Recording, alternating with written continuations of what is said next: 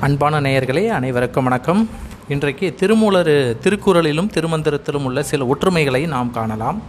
திருமந்திர பாடலில் ஆறும் அரியார் அகாரம் அவனென்று என்று சொல்லும்போது திருக்குறளில் அகரம் முதலை எழுத்தெல்லாம் ஆதிபகவன் என்று உரைக்கிறார். அதேபோல திருமந்திரத்தில் அறிவுடையார் நெஞ்சோடு ஆதிபகவனும் என்றும் திருக்குறளில் ஆதிபகவன் முதற்றே உலகு என்றும் உரைக்கின்றனர். எவ்வளவு ஒரு பொருத்தமான ஒற்றுமைகள் பாருங்கள். போதுகந்தேரும் புரிசடை ஆனடி என்று திருமந்திரத்திலும் மலர்மிசை ஏகினான் என்று திருக்குறளிலும் அவர் சொல்கிறார். திருமூலர் தன்னுடைய பாடலில் பொருளதுவாய் நின்ற புண்ணியன் என்று தனது திருமந்திர பாடலில் சொல்லும்போது திருக்குறளில் இறைவன் பொருள் சேர் புகழ் புரிந்தார் என்று உரைக்கிறார். அதுபோல என் சக்தி தூய்மையும் என்று திருமந்திரத்தில் சொல்லும்போது என் குணத்தான் என்று திருக்குறளில் திருவள்ளுவர் அழகாக உரைக்கிறார். திருமந்திர பாடலில் தன்னையொப்பார் ஒன்றுமில்லா தலைமகன் எனும்போது திருக்குறளில் தனக்கு ஓமை இல்லாதான் என்று அழகாக ம சொல்கிறார்.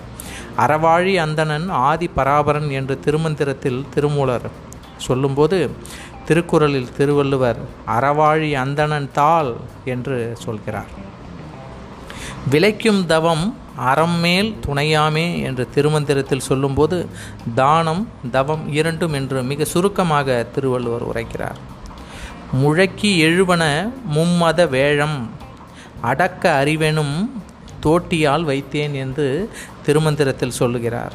அதற்கு திருவள்ளுவர் உரன் என்னும் தோட்டியால் ஓர் ஐந்தும் காத்தல் என்று உரைக்கிறார். இவ்வாறு திருக்குறளும் திருவள்ளுவரும் ஒரே நெறியைத்தான் இந்த உலகத்திற்கு காட்டினார்கள். இந்த மேற்சொன்ன உதாரணங்கள் எல்லாம் போதாது. ஆனால் அந்த திருவள்ளுவர் மோட்சத்திற்கான பாதையை நாடி அதை மக்களுக்கு எடுத்துச் சொன்னவர் என்பதில் ஐயமில்லை. அதுபோல திருமூலரும் தனது பாடல்களால் தனது தவ நெறிக்கான வழியை சரியை கிரியை யோகம் ஞானம் என்ற முக்திக்கு வழிகாட்டிய ஒரு மூலர் மூலவர் யார் என்றால் அந்த திருமூலர் என்பதில் மாற்று கருத்தில்லை என கூறி மீண்டும் ஒரு முறை சந்திக்கிறேன். உங்கள் காண்களை சரவணன் அருணாச்சலம் என்னோடு தொடர்ந்து இணைந்திருங்கள். நன்றி.